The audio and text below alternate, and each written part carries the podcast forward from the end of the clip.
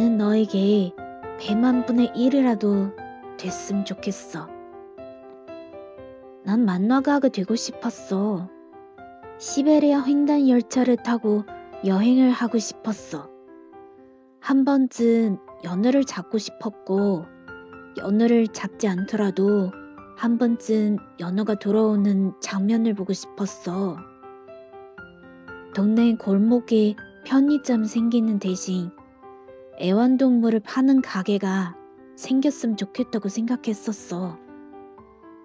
놀이터에 벗어놓은 내 신발 가득 모래를 채워놓은 아이 이름을 알고 싶었고, 수업 중에 어디선가 풍겨오는 짜장면 냄새가 어느 중국집 건지 정체를 알고 싶었어.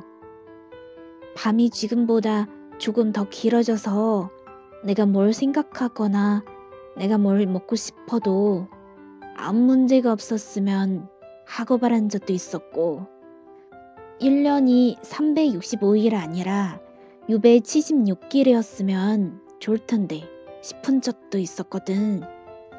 하지만 이제 그런 건 하나도 중요하지 않아. 그냥 네가 나한테 백만분의 일이라도 관심이 있는지 난 그게 알고 싶을 뿐.